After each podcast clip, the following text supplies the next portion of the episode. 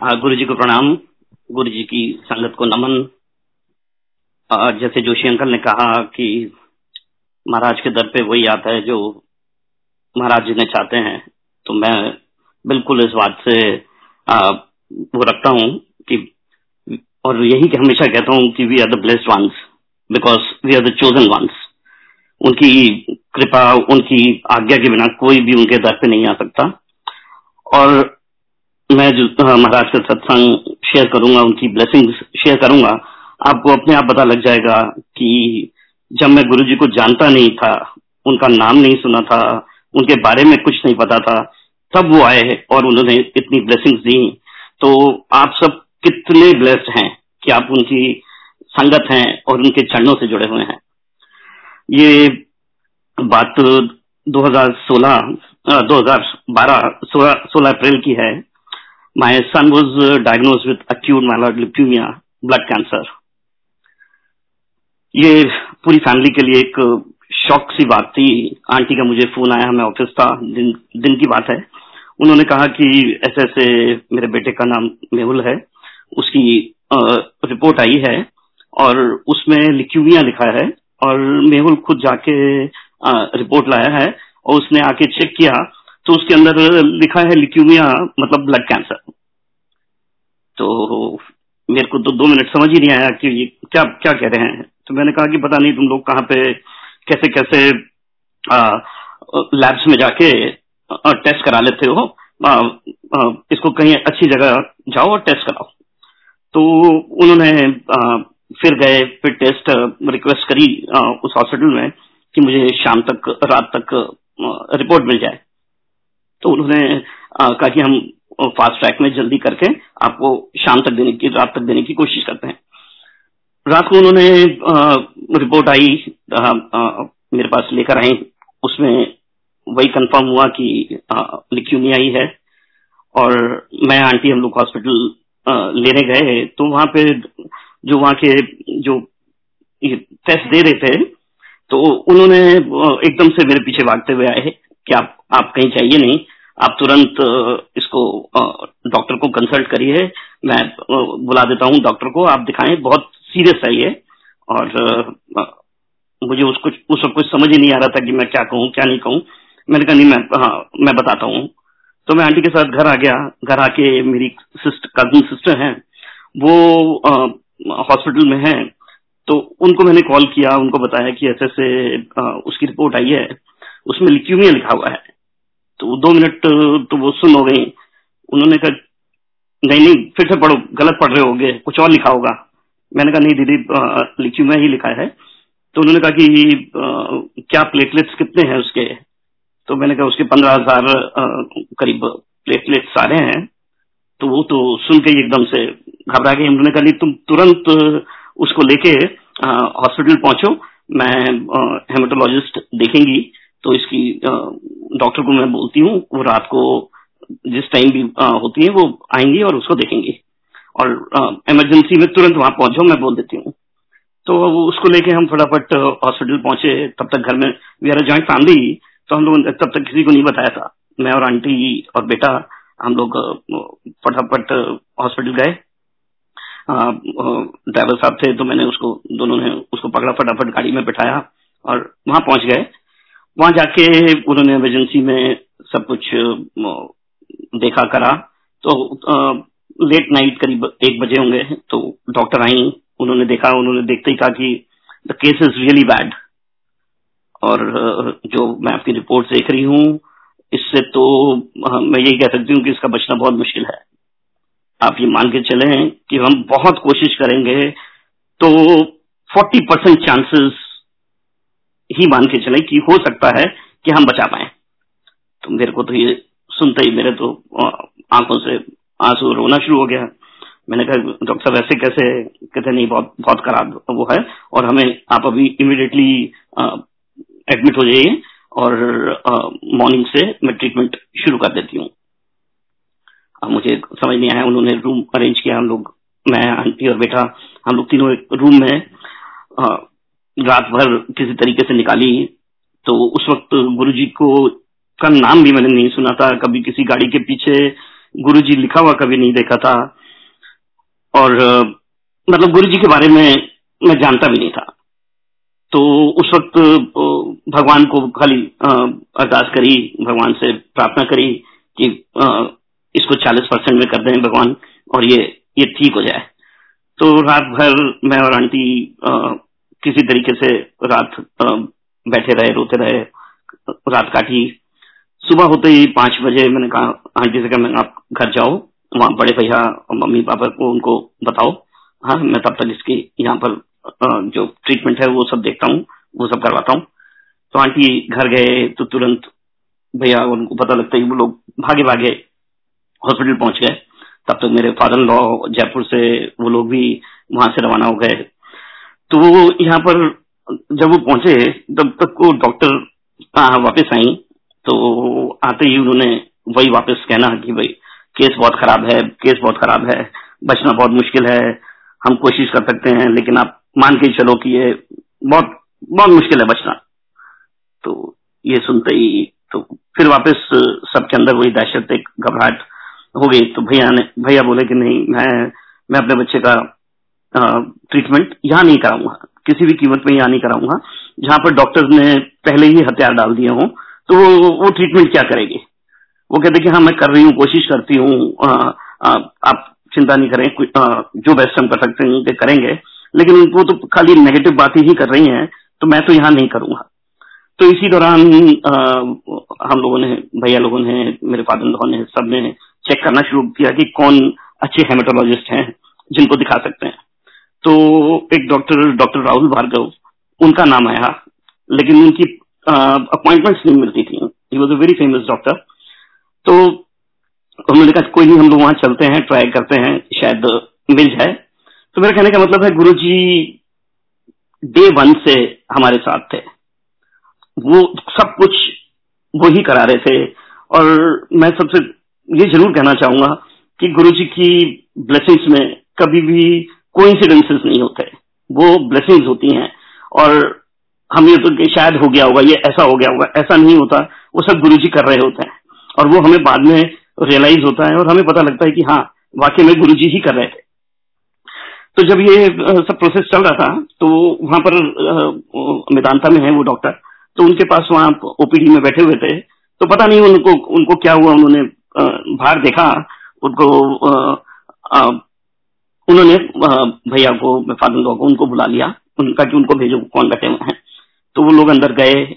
उन्होंने बताया कि ऐसे ऐसे मेरा भतीजा है बच्चा है, उसको ये प्रॉब्लम हुई है।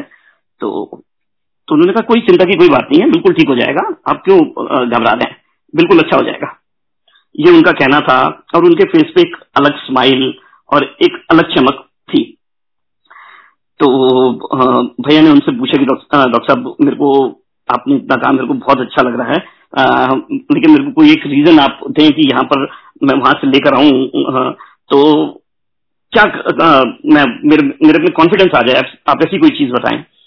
तो उन्होंने कहा कुछ नहीं आप ये ये सवाल मैं आपसे एक दो हफ़्ते के बाद करूँगा कि आपका डिसीज़न ठीक था कि नहीं। और he had smile on face और भैया ने बोला कि हमने तो बस उनका कॉन्फिडेंस और वो देखा और मैंने तुम्हारे को फ़ोन किया कि तुरंत उसको वहाँ से निकालो और उसको मेदांता शिफ्ट करो। तो हम लोगों ने वहाँ पर बोला डॉक्टर को तो डॉक्टर तो बिल्कुल भड़क गए। नहीं, आप ऐसे नहीं कर सकते, आप ऐसे कैसे कर सकते हैं? आप पेशेंट को यहाँ से नहीं लेके जा सकते। और वो she was just going to start the chemotherapy तब तक कुछ टेस्ट होते हैं, वो उन्होंने टेस्ट करा दिए थे। तो हमने कहा, नहीं, हमारे को यहाँ कराना नहीं है वी आर लिविंग तो उन्होंने मना कर दिया कि हम आपको एंबुलेंस भी नहीं देंगे। तो भैया ने फिर वहाँ से अरेंज करी एंबुलेंस भेजी और हम लोग वहाँ से उनका पेमेंट वेमेंट जो भी था क्लियर करके हम लोग वहाँ से निकल गए। अब वहाँ जाके मतलब सब गुरु जी करा रहे थे। उस हॉस्पिटल में जहाँ रूम नहीं मिलता, वहाँ रूम मिल गया सेपरेट रूम मिल गया। नहीं तो शेयरिंग कर के रूम मिलते हैं पहले, फिर आपको शिफ्ट करते हैं। डायरेक्ट आपको सिंगल रूम मिल गया। तो कुछ ना कुछ थी। There was some divine power was doing all this कि एक जगह से निकाल के हमें दूसरी जगह ले जाना और वहाँ पे भी सब कुछ अच्छे से होना। तो जब ये चल रहा था इसी इसी बीच आ, आ, मेरी मम्मी ने कहा कि मेरे को बेटा मेरे को ना घर में माँ का यज्ञ कराना है। तो मैंने कहा, ठीक है मम्मी, आप पंडित जी को बोल देते हैं, वो अरेंजमेंट कर देंगे। तो हमने अपने पंडित जी हैं, उनको कॉल किया, हमने कहा, पंडित जी ऐसे ऐसे है और बेटे को ऐसे ऐसे प्रॉब्लम हुई है महामृत्युंजय का जाप यज्ञ करना चाहते हैं। तो मैंने कहा, कोई दिक्कत नहीं है, मैं अभी बात कर लेता हूँ कोशिश करता हूँ कि आज ही रात को विद्वान वहाँ से निकल जाए बनारस से, और कल से मैं आज सामग्री सब इंतज़ाम कर लेता हूँ और कल से हम लोग यज्ञ शुरू कर देंगे। तो उन्होंने सारा अरेंजमेंट कर लिया। अगले दिन सारे सारे विद्वान, सब पंडित लोग आ गए और उन्होंने अपना यज्ञ शुरू कर दिया। जब ये यज्ञ चल रहा था, उसके दो दिन के बाद पंडित जी ने एक स्वरूप मेरे को दिया। बहुत छोटा सा स्वरूप था, जो कि प्लास्टिक की जिप जिप लॉक थैली के अंदर था। वो उन्होंने मेरे को दिया आंटी को दिया। कि आप ये बेटे के पास हॉस्पिटल में रख देना। तो उस वक्त तो सब चीज़ में आस दिखती है और तब तक गुरु जी को हम जानते नहीं थे कौन है, क्या है किसका स्वरूप है। हमें कुछ भी नहीं मालूम था। हमने सर माथे पे उसको लगाया और उसको हॉस्पिटल में बेटे के सिरहाने के पास रख दिया वो स्वरूप। तो मैंने, आंटी से कहा, मैंने कहा कि ये ये स्वरूप वहाँ पर कितने दिन चलेगा? छोटा सा स्वरूप है और कभी कोई रूम ठीक करने आता है और कोई रूम क्लीन करने आता है शीट चेंज करने आता है तो ये तो इधर इधर उधर खो जाएगा। तो और मेरा बेटा भी बिल्कुल मस्त मौला इजी गोइंग टाइप का है। वो अपने रूम में भी उसका सामान कहीं यहाँ पड़ा है, कहीं वहाँ पड़ा है, ऐसे ही फैला रहता था। वो बिल्कुल मस्त टाइप का बच्चा था। तो मेरे को था कि ये तो क्या संभालेगा लेकिन आज मैं वो चीज़ को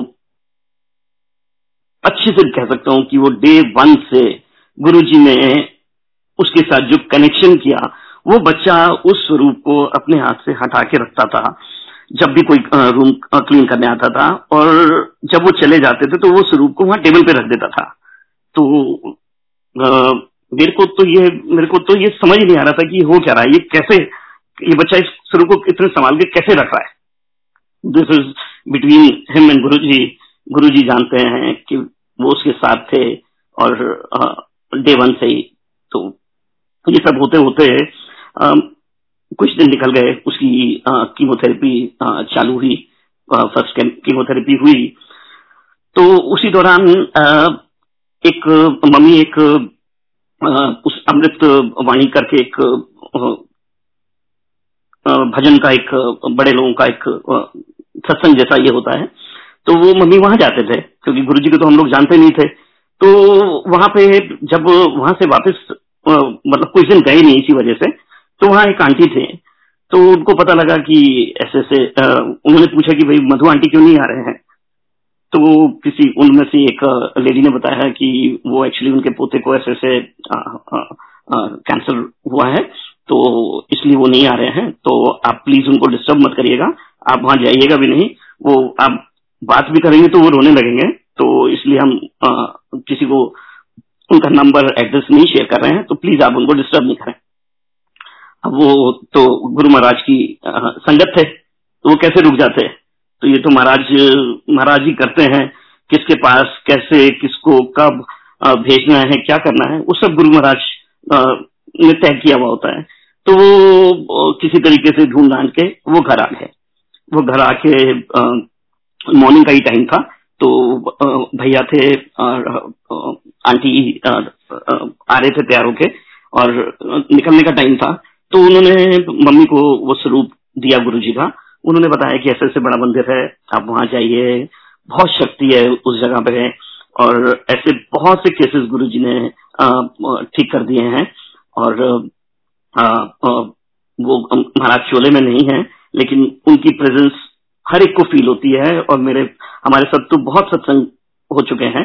तो उन्होंने कुछ अपने सत्संग शेयर किए और मंत्र जाप बताया वहाँ लंगा प्रसाद का बताया सारी चीज़ें बता के मम्मी को स्वरूप देके वो चले गए। तो वो स्वरूप मम्मी ने आ, मेरी आंटी को दिया। उन्होंने कहा बेटा ये आ, मैं उनके पास आप हॉस्पिटल में रख देना। तो वो स्वरूप लेके देखते ही मेरी आंटी ने बोला, मम्मी, ये स्वरूप तो मेरे पास कई दिन से है। तो उन्होंने कहा, कई दिन से है मतलब? उन्होंने कहा कि हाँ जब किसने दिया? तो उन्होंने कहा, वो पंडित जी ने दिया था। और जब नीचे वो शुरू हुआ था महामृत्युंजय का यज्ञ, तब दो दिन के बाद उन्होंने ये स्वरूप दिया था। तो ये कौन है? तो मम्मी ने बताया कि ऐसे ऐसे हैं गुरु जी महाराज हैं, और वो झांझी आंटी है, उनका नाम। उन्होंने वो आए थे अंकल आंटी आए थे उन्होंने ये स्वरूप मेरे को दिया है और बताया है ये मंत्र जाप करो। आ, तब तक हम मंत्र जाप का भी नहीं मालूम था हमारे को। तो आंटी ने फिर वो मंत्र जाप और वो सब करना शुरू कर दिया हॉस्पिटल में ही बैठ के। तो उन्होंने पूछा तो पंडित फिर हमारे को थोड़ा लगा पंडित जी ने स्वरूप दिया तो पंडित जी के ज़रूर महाराज होंगे उनके गुरु महाराज होंगे। तो हमने उनसे पूछा पंडित जी वो आपने जो स्वरूप दिया था वो आपके गुरु महाराज थे? उन्होंने कहा नहीं। मैं तो जानता भी नहीं हूँ। तो हमें समझ ही नहीं आया कि मैं पंडित जी आप जानते नहीं है फिर आपने वो स्वरूप कैसे दिया? तो उन्होंने कहा नहीं मैं सैनिक फार्म में एक मेरे यजमान है। मैं उनको योगा कराता हूँ। तो मैं योगा टीचर भी हूँ तो मैं उनको योगा कराता हूँ। तो मैं कुछ दिन पूजा की वजह से वहाँ नहीं जा रहा था। तो उनका मेरे को कॉल आया था कि पंडित जी आप आ नहीं रहे हैं। तो आ, क्या वजह है? तो मैंने उन्हें बताया कि ऐसे ऐसे मेरे एक यजमान है उनके बच्चे को आ, ये प्रॉब्लम हुई है और मैं वहाँ पर पूजा करवा रहा हूँ। तो आ, तो उन्होंने मेरे को कहा कि आप तुरंत आ जाइए मुझे कुछ देना है वो उस बच्चे के पास पहुंचवा दीजिए बस। तो मैं शाम को यहाँ करने के बाद वहाँ गया और उन्होंने मेरे को वो ये स्वरूप दिया जैसे उन्होंने स्वरूप दिया मैंने वैसे आपको ला के दे दिया। तो इस तरीके से महाराज हमारे जीवन में आए और उन्होंने पहले मतलब उस सेकंड टाइम आके ये एहसास दिलाया कि वो जो वहाँ रखा है वो स्वरूप नहीं है मैं साक्षात तुम्हारे पास आया हूँ। तो इसी दौरान पता नहीं कैसे आ, मेरे को हॉस्पिटल में जैसे लोगों को मेरे फ्रेंड्स को जो जानने वाले उनको पता लगा। तो कईयों का मेरे को फ़ोन आया और जिसका भी मेरे को फ़ोन आता वो मेरे को यही कहता कि मेरे को आपको कहीं लेके चलना है। मैं उनसे पूछा कहाँ लेके चलना है? तो वो कहते कि ना बड़े मंदिर है, वहाँ पर मैं आपको लेके चलना चाहता हूँ। वहाँ गुरु जी महाराज का आसन है और आप वहाँ चलो, बच्चा बिल्कुल ठीक हो जाएगा।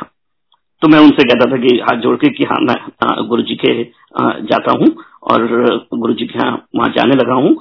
तो मेरा कहने का मतलब है कि गुरु जी हमको और जोड़ रहे थे अपने साथ। वो रियलाइज़ करा रहे थे कि हाँ सारे द्वार मेरी तरफ़ आते हैं। तो हम मतलब हर तरीके से ऐसे लग रहा था कि कोई चीज़ कोई शक्ति हमारे को खींच रही है अपनी तरफ़ और वो गुरु जी थे।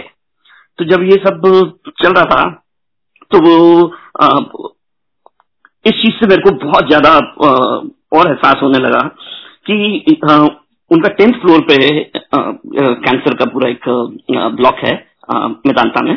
तो उस ब्लॉक में और भी बहुत सारे पेशेंट्स कैंसर के थे आसपास के रूम्स में।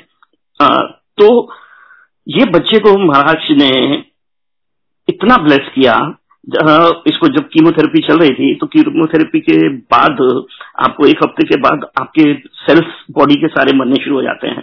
तो आपका गला, गले में पूरा थ्रोट आपका जलने लगता है, आपको वीकनेस हो जाती है, क्योंकि सारे सारे सेल्स बॉडी के एक तरफ़ से मरते हैं, अच्छे, बुरे, सारे।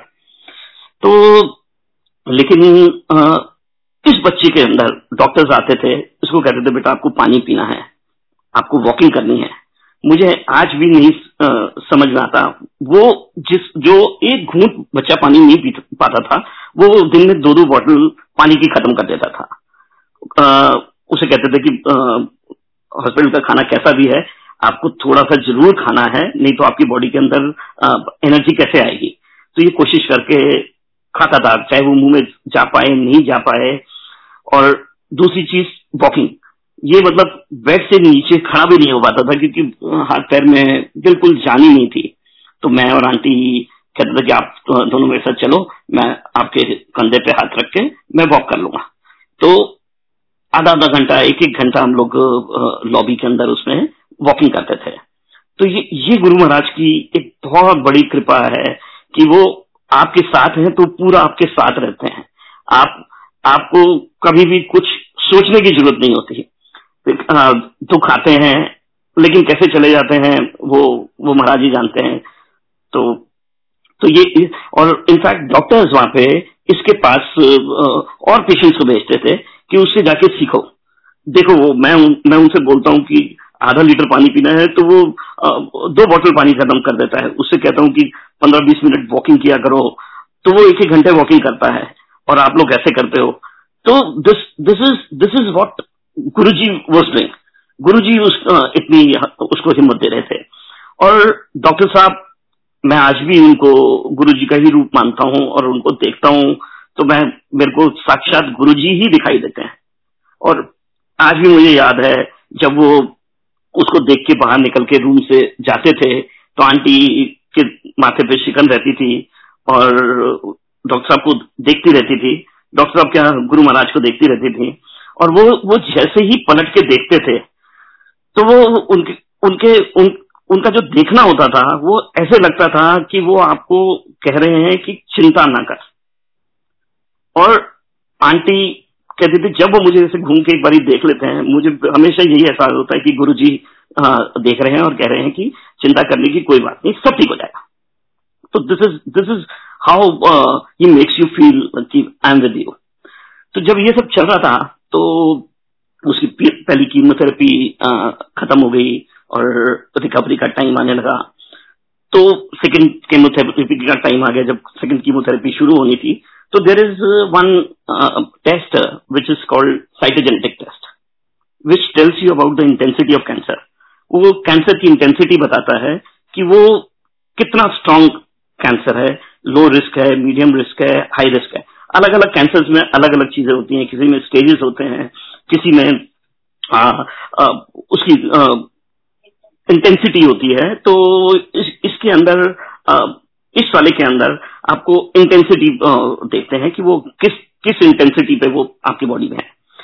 तो जब वो जब वो रिपोर्ट आई तो उस, वो आती है करीब इक्कीस दिन के बाद तो जब तक उसकी पहली कीमोथेरेपी खत्म हो चुकी थी और सेकंड शुरू होने का टाइम आ रहा था तो जब वो रिपोर्ट आई तो उसके अंदर लिखा हुआ आया कि नो रिज़ल्ट नो रिज़ल्ट मतलब वो, कि वो वो उसके अंदर रिज़ल्ट ही नहीं निकाल पाए या तो उन्होंने जान के रिपोर्ट नहीं दी, या उन्होंने खराब कर दी सैंपल को।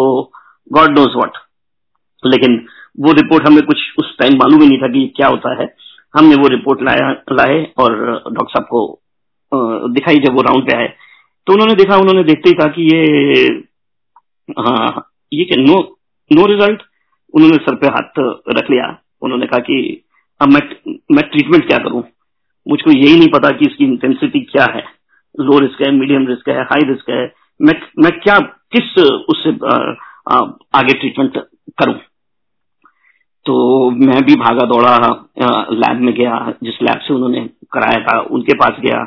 तो उन्होंने कहा कि ऐसा होता है कई केसेस में क्योंकि इसमें हमारे को बहुत चीज़ें हाथ से करनी पड़ती हैं। तो कई बार इसके रिज़ल्ट नहीं निकलते और 10-15 परसेंट केसेस में ऐसा हो जाता है कि इसका कोई रिज़ल्ट नहीं आए। तो this can be one of the case तो अब मैं मेरे को जो बताया मैंने वही अपने दिमाग में डाल दिया। मैंने कहा ठीक है अब क्या कर सकते हैं? हो सकता है आ, किसी अच्छे के लिए हो रहा हो। तब तक हम गुरु जी के जाने लग गए थे। गुरु जी के मंदिर में जाने लगे थे। तो एक खिंचाओ एक जुड़ाव महाराज के दर पे आके लगने लगा था। उतना उतना नहीं मतलब जुड़े थे, लेकिन स्टार्ट हो गया था जाना। एक बहुत अच्छी फीलिंग आने लगी थी, क्योंकि पूरा दिन तो हॉस्पिटल में निकल जाता था। तो जब ये रिपोर्ट का हुआ तो फिर हमने डॉक्टर साहब से पूछा डॉक्टर साहब अब क्या? तो उन्होंने कहा कि अब तो बस एक ही चीज़ हो सकती है, वो है stem cell transplant which is a new life और हम इसकी बॉडी की पूरी इम्यूनिटी ज़ीरो कर देंगे, इसके सारे सेल्स निकाल देंगे बॉडी में, और इसके बोन मैरो में फ्रेश सेल्स डालेंगे, जहाँ से ये मल्टीप्लाई होके पूरी बॉडी में फ्रेश सेल्स आ जाएँगे। तो मैंने कहा डॉक्टर साहब कुछ है नहीं तो आप you can go head with this तो नहीं इतना आसान नहीं है ये, क्योंकि इसके लिए मेरे को मैचिंग स्टेम सेल चाहिए डोनर चाहिए। तो मैंने कहा, वो कैसे मिलेगा? तो उन्होंने कहा कि कुछ वर्ल्ड में, कुछ कंट्रीज़ में बैंक्स हैं तो मैं वहाँ पर इसकी टाइपिंग भेजता हूँ और चेक करके देखता हूँ कि कहाँ पे इसका मैच मिल जाता है। तो उन्होंने जर्मनी यूएस कई जगह भेजा। तो वहाँ से सब जगह से रिग्रेट आ गया कि मैचिंग स्टेम सेल्स अवेलेबल नहीं है।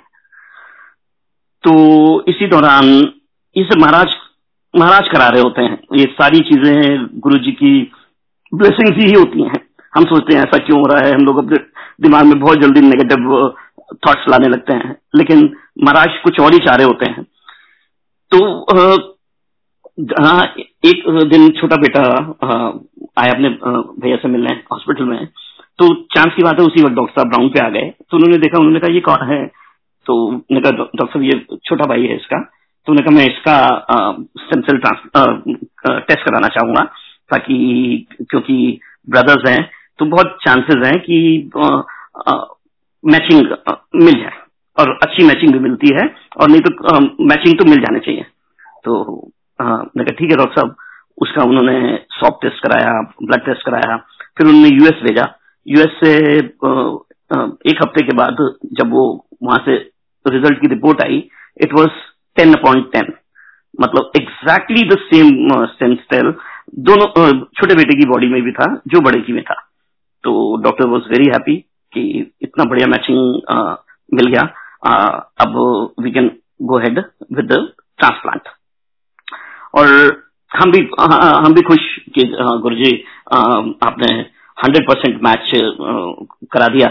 ये तो बहुत रेयर रेयर केसेस में होता है कि you get hundred percent match तो उन्होंने कहा कि हाँ थोड़ा सा टिपिकल वो तो रहता है ये ट्रांसप्लांट क्योंकि सौ दिन का प्रोसेस है बॉडी एक्सेप्ट करती है, नहीं करती है इम्यूनिटी लो होती है। तो there are so many things तो लेकिन now at least we have a good good cell which is a matching cell तो will go ahead with that लेकिन महाराज को कुछ और ही मंजूर था। एक दिन uh, क्योंकि हमारा घर तो हॉस्पिटल uh, में ही रहता था भैया नीचे दिन भर बैठे रहते थे। ऑफ़िस सब कुछ बंद ऑफ़िस के स्टाफ भी सारे आते थे कि सर हमारा तो ऑफ़िस में मन ही नहीं लगता। हाँ तो मतलब सारा, पूरा का पूरा ऐसा ज़ीरो हुआ हुआ था उस वक्त। कोई काम नहीं, कोई कुछ नहीं, कहीं भी ना जाना जाना, सब बिल्कुल स्टैंड स्टिल हो गया था। तो वो बोले है कि ना नेट पे लगे रहते थे, कभी किसी डॉक्टर से बात करना, कहीं यूएस में बात करना, कहीं कहीं बात करना रिपोर्ट शेयर करना, उनसे उनकी राय लेना। तो वन फाइन डे वो मेरे से बोले हैं कि मेरे को यहाँ स्टेम सेल ट्रांसप्लांट नहीं कराना है। मेरे को इसको यूएस लेके चलना है। मैंने कहा, भैया, क्यों इतना अच्छा ट्रीटमेंट हो रहा है? डॉक्टर साहब इतना अच्छा कर रहे हैं, सब कुछ कर रहे हैं। तो कहते, नहीं, बस मेरे को तो यूएस में लेके जाना है। मैंने सारी चीज़ देख ली है स्टडी कर ली है। वहाँ पर एमडी एंडरसन टेक्सास में कैंसर इंस्टीट्यूट है और वर्ल्ड का बेस्ट इंस्टीट्यूट है। मैं वहीं पे ही इसका ट्रांसप्लांट कराना है। मेरे को कोई चांस नहीं लेना, कुछ भी नहीं लेना। तो मैंने कहा, ठीक है भैया, लेकिन एक बार डॉक्टर साहब से बात तो कर लें। तो मैंने कहा, डॉक्टर साहब से बात करेंगे, डॉक्टर साहब मना ही करेंगे कि भाई मैं ऐसे पेशेंट को वहाँ नहीं भेज सकता और आप ऐसा चांस मत करो, ये नहीं करो। तो उनसे कहा तो उन्होंने कहा, कोई नहीं no doubt that is the best institute it's mecca of hematology cancer तो उससे बड़ी कोई इंस्टीट्यूट ही नहीं है, वहाँ के डॉक्टर्स वो रिसर्च सेंटर भी है तो वहाँ का जो प्रोटोकॉल होता है, वो हम लोग सब लोग फॉलो करते हैं। लेकिन but it is very expensive अगर आप मेडिकल उससे नहीं जा रहे हैं तो it will be damn expensive और वही चीज़ आपकी यहाँ पर भी हो जाएगी। तो आप क्यों जाना चाह रहे हो? तो मैंने कहा, डॉक्टर साहब, बस भैया का मन है। तो मैंने कोई बात नहीं है। मैं उसके डॉक्यूमेंट्स बना दूँगा। और सेकंड कीमो के बाद जब वो स्टेज आएगी जिसमें रिकवरी होती है, उस टाइम पे मैं इसका सर्टिफिकेट बना दूँगा। आप आप लोग चले जाना। तो ये चीज़ उनकी तरफ़ से भी ओके हो गया। तो जब आ, आप ये देखिए कितना डिफरेंस था। पहले डॉक्टर ने अपने पेशेंट को जाने नहीं दे रहे थे। दूसरे डॉक्टर कह रहे कि हाँ बिल्कुल आप जाओ। अनडाउटेडली वो बेटर जगह है। तो ये कौन? गुरुजी के सिवा कोई नहीं करा सकता। This was Guruji. And this was what guru ji was doing तो ये होते होते हम लोगों ने वहाँ पर चेक किया। वहाँ पर क्योंकि बच्चा उस वक्त एडल्ट नहीं था वॉज़ अ चाइल्ड तो पेट्रियाटिक हेमेटोलॉजिस्ट इसको देखते लेकिन हमने चेक किया, वहाँ पर एक डॉक्टर आ रहे थे डॉक्टर कंताजिन जो कि प्रोफेसर रिसर्चर एंड हेमेटोलॉजिस्ट उनका प्रोटोकॉल उनकी रिसर्च की हुई है ये, और उनका protocol L M L leukemia में वर्ल्ड वाइड यूज़ करते हैं। तो हम चाहते थे उनसे हो जाए लेकिन बीइंग यूएस तो वो तो सिस्टम से ही सारा चलते हैं। तो हम लोगों ने फिर भी रिक्वेस्ट उनको कर दी थी। आ, आ, मेरी सिस्टर वहीं बिल्कुल पास में ही रहती है वहाँ से। तो उनसे बोला तो उन, उन्होंने वहाँ पर उनसे कांटेक्ट किया और वो किया और विद सरप्राइज़ ही एक्सेप्टेड कि नहीं मैं, मैं उस बच्चे को देखूँगा। आप लेकर आ जाइए। ही गेव उसने मेल पे अप्रूवल कर दी उन्होंने। उन्होंने कहा कि आप इस तारीख को आप लोग आ जाइए और मैं मैं उसको देखना चाहूँगा, उसकी रिपोर्ट्स रिपोर्ट्स लेके सब आ जाइए। And then will start the treatment हमें समझ ही नहीं आया कि ये कैसे हो रहा है कि एक एडल्ट के डॉक्टर एक पेडियाटिक डॉक्टर का कैसे देख रहे हैं, बच्चे का कैसे देख रहे हैं। तो ये तो सब गुरुजी की महिमा है और इसमें भी महाराज की ही मर्ज़ी थी कि वो उनके पास जाए। तो हम हम लोगों ने अप्लाई किया वीज़ा के लिए। और वीज़ा में भी सत्संग तो मतलब हर सेकंड सत्संग होते थे। हम लोग वहाँ गए। पता नहीं हमारी गाड़ी कैसे बिल्कुल डोर तक पहुँच गई। वहाँ पे उन्होंने हमारे को, जैसे वो हमारे लिए ही वेट कर रहे हो, उन्होंने बेटे को उतार के व्हील चेयर पे बैठाया। हम सबको साथ में ले गए। Within ten fifteen minutes हम लोग सब वहाँ पे फ्री हो गए वीज़ा के यूएस वीज़ा के लिए। और जब सब हुआ तो उन्होंने मेरे को किसी दूसरी विंडो पे भेज दिया। तो मैंने उनसे पूछा, भाई, मेरे को इस विंडो पे आप क्यों भेज रहे हो? तो मैंने कहा, नहीं, आपका कोई आपके किसी के नाम के साथ क्लैश कर रहा है हु इज़ अ डिफॉल्टर तो it will take some time तो आपका वीज़ा अभी आपको करीब बीस, इक्कीस, बाईस दिन के बाद ही आपको मिलेगा। इट्स अ लॉन्ग प्रोसेस वो सारा प्रोसेस कंफर्मेशन के बाद ही हम आपको वीज़ा दे पाएँगे। बाकी सबका हमने वीज़ा कर दिया।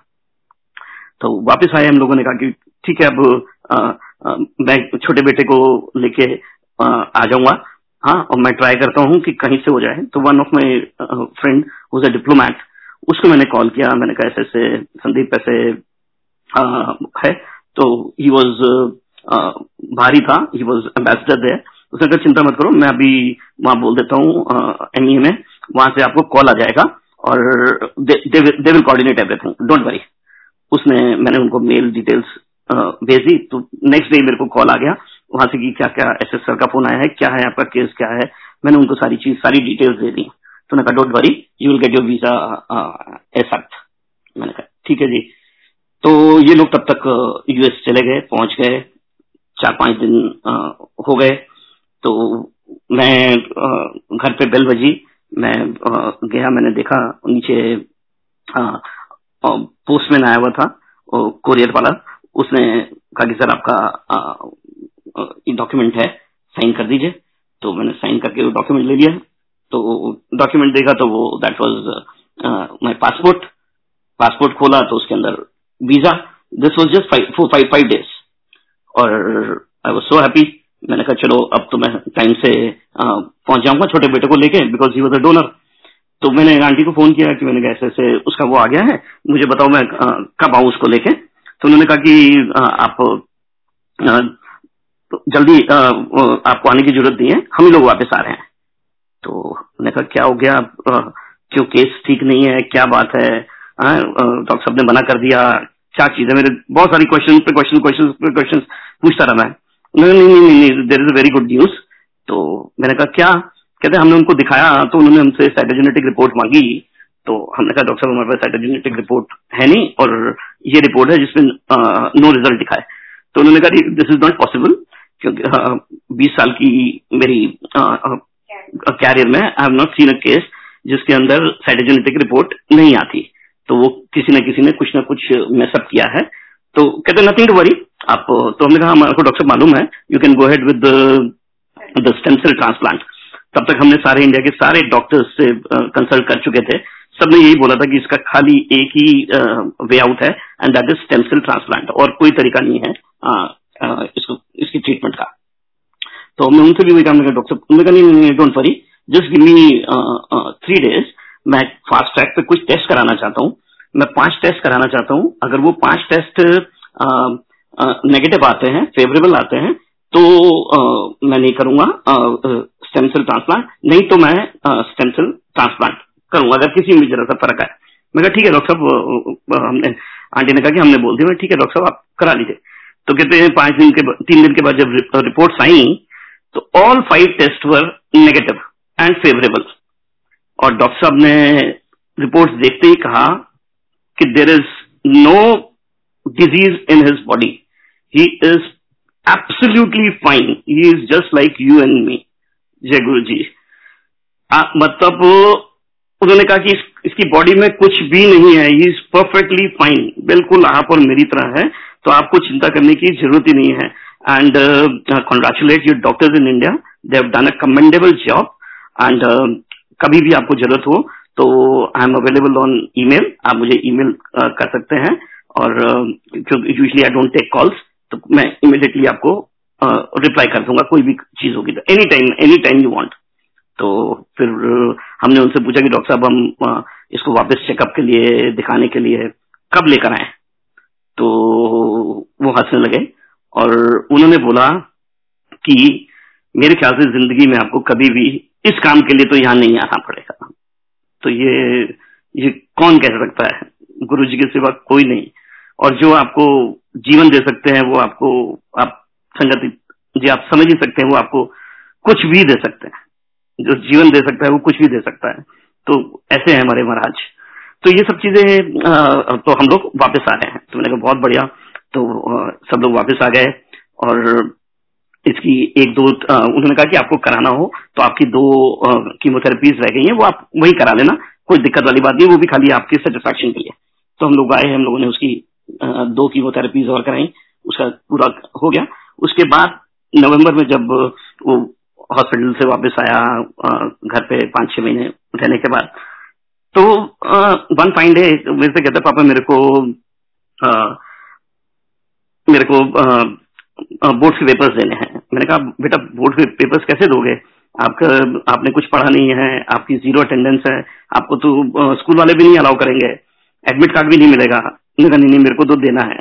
तो मैंने कहा इतना जिद कर रहा है, एक बार स्कूल चल चलते हैं, प्रिंसिपल ही मना कर देंगी कि एक बच्चे की फेलियर हो जाएगा तो हमारे स्कूल का रिज़ल्ट खराब हो जाएगा तो हम हम नहीं अलाउ कर सकते. Again to our surprise because guru ji is always there वो वो जो चाहते हैं वही होता है। तो हम वहाँ गए तो प्रिंसिपल बोली हाँ हाँ बिल्कुल देगा, क्यों क्यों नहीं देगा? और वो चाहता है तो बिल्कुल दे, और मैं उसकी अटेंडेंस पूरी करा दूँगी, और हाँ आप एडमिट कार्ड उसका आ जाएगा और आप चाहोगे तो मैं एक एक करके सारे टीचर्स को आपके घर पे भेज दूँगी, वो जाके उसको वहाँ पढ़ा देंगे। तो ऐसा कौन कह सकता है? मेरे ख्याल से गुरु महाराज के सिवा तो और कोई नहीं करा सकता ऐसा। तो ये सब, ये हुआ, उसको एडमिट कार्ड मिल गया, उसने अपने पेपर्स की घर में तैयारी करनी शुरू करी। फिर जब जब पेपर का टाइम आया तो मैं उसको छोड़ने जाता था। आंटी ने थोड़ा भाग दौड़ करके उसका बींग पेशेंट उसको एक घंटा एक्स्ट्रा मिल गया और एक अलग रूम में उसको बैठने के लिए परमिशन मिल गई। लेकिन वो वहाँ जाता था वो बैठता अपने फ्रेंड्स के साथ ही था। तो पहला पेपर में मैं उसको रास्ते पर समझाता हुआ गया बेटा मैंने कहा अच्छे से पेपर करना आपके पास एक घंटा एक्स्ट्रा है और आपको अच्छे से करना है कोई प्रेशर नहीं लेना है और आराम से पेपर करना। कहता हाँ पापा बिल्कुल आराम से करूँगा। तो मैं, वेट कर रहा होता था जब इसके फ्रेंड्स आ रहे होते थे कि अभी तो एक घंटे बाद आएगा। देखू ये तो उनके साथ हंसता हुआ बाहर आ रहा है। तो मैं उसको रास्ते में वापसी में पूछता, बेटा, ये आप पेपर कैसा हुआ? कहता, बहुत अच्छा हुआ पेपर। तो मैंने कहा, फिर आपने एक घंटा क्यों नहीं यूज़ किया?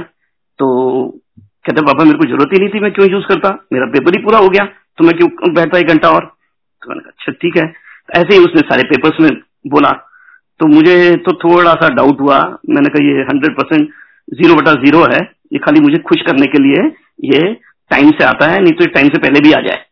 लेकिन इसको कुछ आता नहीं होगा तो ये सबके साथ ही निकल के आता है कि और एक घंटा वहाँ पर बैठ के करूँगा क्या? तो लेकिन this is between him and guru ji वो क्या करा रहे थे वो क्या कर रहा था आ, इन दोनों को ही मालूम। तो जब रिज़ल्ट आया तो आई वॉज़ वेरी वरिड मैंने पूछा कि भाई अब क्या आ, बहुत घबरा रहा था मैं कि कहीं रिज़ल्ट अच्छा नहीं आया तो इसकी तो और कहीं इसको प्रेशर प्रेशर में ना आ जाए तो जब इसका रिज़ल्ट आया he got eighty percent marks jai guru ji ये कैसे हो सकता है? मतलब मेरे ख्याल से शायद ये नॉर्मल उसमें he was a very normal child not very intelligent not मतलब he was normal average child class में uh, तो मेरे को था कि हाँ इतने एट्टी परसेंट आ जाएँगे तो बहुत है इसके। लेकिन ऐसे केस में एट्टी परसेंट आना तो वॉज़ अनबिलीवेबल फॉर मी तो this is this this is all guru ji कृपा, महिमा। तो जब ये होने के बाद उसका, अब इस इस परसेंटेज में उसको कहाँ पर एडमिशन मिलता? तो मैं उससे कहा कि बेटा आप सारे कॉलेजेस में भर दो, कोई भी कोर्स मिले उसमें भर दो एटलीस्ट आपकी ग्रेजुएशन पूरी हो जाएगी। कहते नहीं नहीं पापा, मेरे को कहीं नहीं जाना, मेरे को एक ही जगह जाना है and that is I S B F Indian school of business and finance it's an affiliate centre of London school of economics मैं इसी में जाऊँगा और इसी में ही करूँगा। और इंटरनेशनल मैनेजमेंट करनी है मेरे को। मैंने कहा ठीक है बेटा लेकिन आप आ, इसमें कर लोगे? कहते हैं हाँ पापा इसके अंदर उनके इंटरव्यूज़ होते हैं और दोनों के क्यूमुलेटिव मार्क्स लेते हैं और उसकी बेसिस पे ही एडमिशन देते हैं। मैंने कहा ठीक है। तो ये अपना इंटरव्यू इंटरव्यू दे के आ गया। तो जिस दिन रिज़ल्ट था उस दिन लिस्ट लगी तो मेरे को ले गया कहते चलो पापा चलते हैं लिस्ट में नाम देखते हैं। तो मैं इसके पास गया तो वहाँ लिस्ट लगी हुई थी। बहुत सारे बच्चों की लिस्ट लगी थी अलग अलग तीन चार पेपर्स में थी, एक में बीस जने, फिर बीस जने बीस जने, ऐसे करके लगी हुई थी इंडिविजुअल कोर्सेज की। तो see the confidence Guru Maharaj ने उसको इतना कॉन्फिडेंट बना दिया था, वो ऊपर से सर्च कर रहा था अपना नाम, और मैं नीचे से सर्च कर रहा था लास्ट लास्ट से कि शायद किसी लास्ट के दो तीन चार बच्चों में कहीं इसका नाम आ जाए। तो इसने मेरे को बोला, पापा, वहाँ क्या देख रहे हो? यहाँ देखो। He was in top ten students who was admitted to the college on cumulative marks तो मैंने तो सीधे बस जय गुरु जी जय गुरु जी किया। मैंने कहा गुरु जी आपकी महिमा अपरम्पार है। And that was amazing college बिल्कुल यूरोपियन पैटर्न पे उनकी पूरा एयर कंडीशन तरीके से बना हुआ। तो आई वॉज़ वेरी हैप्पी कि यहाँ हाइजीन का कोई प्रॉब्लम नहीं होगा। क्लासेस का टाइमिंग्स है प्रॉपर तरीके से होंगी। तो आई वॉज़ वेरी हैप्पी मैं देख के बहुत खुश हुआ। अब उसका उसका जब फ़र्स्ट ईयर हो गया फ़र्स्ट ईयर में इनको जाना होता है this being affiliated with London school of economics इनको ब्रिटिश काउंसिल में पेपर देने जाना पड़ता है। तो ये जब पेपर देने पहले दिन गया तो वहाँ पे आ, आ, आ, वापसी में जब वापस आ रहा था तो आंटी ने कॉल किया कि बेटा आपने मैंने खाना दिया था वो खा लिया क्योंकि हम लोग थोड़ा सा घबराते थे ज़्यादा बाहर नहीं भेजते थे ड्राइवर साहब के साथ ही जाता था कभी जाता था तो तो चिंता रहती थी कि क्या खाया क्या नहीं किया। तो उसने कहा कि हाँ नहीं नहीं मम्मी आ, आ, सब सब ठीक है मैंने सब खा लिया था सब ठीक है लेकिन एक छोटी सी प्रॉब्लम हो गई। उन्होंने कहा क्या हो गई सब ठीक है तो तबियत ठीक है? उन्होंने कहा नहीं नहीं नहीं सब ठीक है आप सुनो क्या हुआ। उन्होंने क्या हुआ? कहते मम्मी मैं जब जा रहा था तो जैसे ही मैं काउंसिल के पास पहुँचने वाला था तो थोड़ी थोड़ी से पहले ही मेरे को एकदम से ध्यान आया कि मैं अपना कैलकुलेटर ले जाना भूल गया। और वो स्टैट्स का पेपर था मेरा पहला तो उसमें मेरे पास कैलकुलेटर नहीं होगा और साइंटिफिक कैलकुलेटर नहीं होगा तो मैं उसको आधा भी नहीं अटेंड कर सकता पेपर को। मैंने कहा बेटा, फिर तो आपका पेपर खराब हो गया होगा। मैंने कहा, नहीं, मम्मी, सुनो क्या हुआ? जैसे ही मेरे को ये ध्यान आया तो रोड पे ही मैंने देखा, एक साइड साइड में एक छोटा सा क्योस था चिप्स की एक दुकान थी। मैं वहाँ रुका, मैं ड्राइवर साहब को कहा कि एक मिनट ड्राइवर साहब साइड लगाओ गाड़ी। तो वहाँ उतर के मैं उनके पास गया। मैंने कहा भैया, यहाँ पे आसपास कोई स्टेशनरी की शॉप खुली मिलेगी क्या? उन्हें कहा, बेटा, अभी तो पौने नौ बज रहे हैं, साढ़े दस बजे तक मार्केट खुलता है तो तब आपको मिल जाएगी, बहुत सारी है, पास में मार्केट है, वहाँ मिल जाएँगी। तो मैं वापस आने लगा। तो उन्होंने पीछे से आवाज़ लगाई, उन्होंने कहा, बेटा, सुनो। तो मैंने कहा हाँ जी। तो मैं वापस मुड़ के आया तो उन्होंने कहा, बेटा, आपको क्या चाहिए?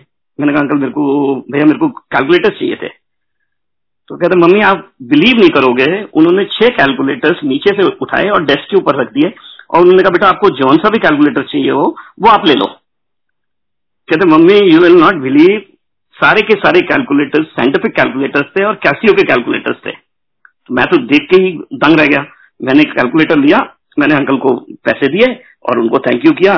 फिर आने लगा तो मैंने उनसे पूछा मैंने कहा भैया आपके पास ये आ, आप चिप्स की दुकान पे कैलकुलेटर भी रखते हो?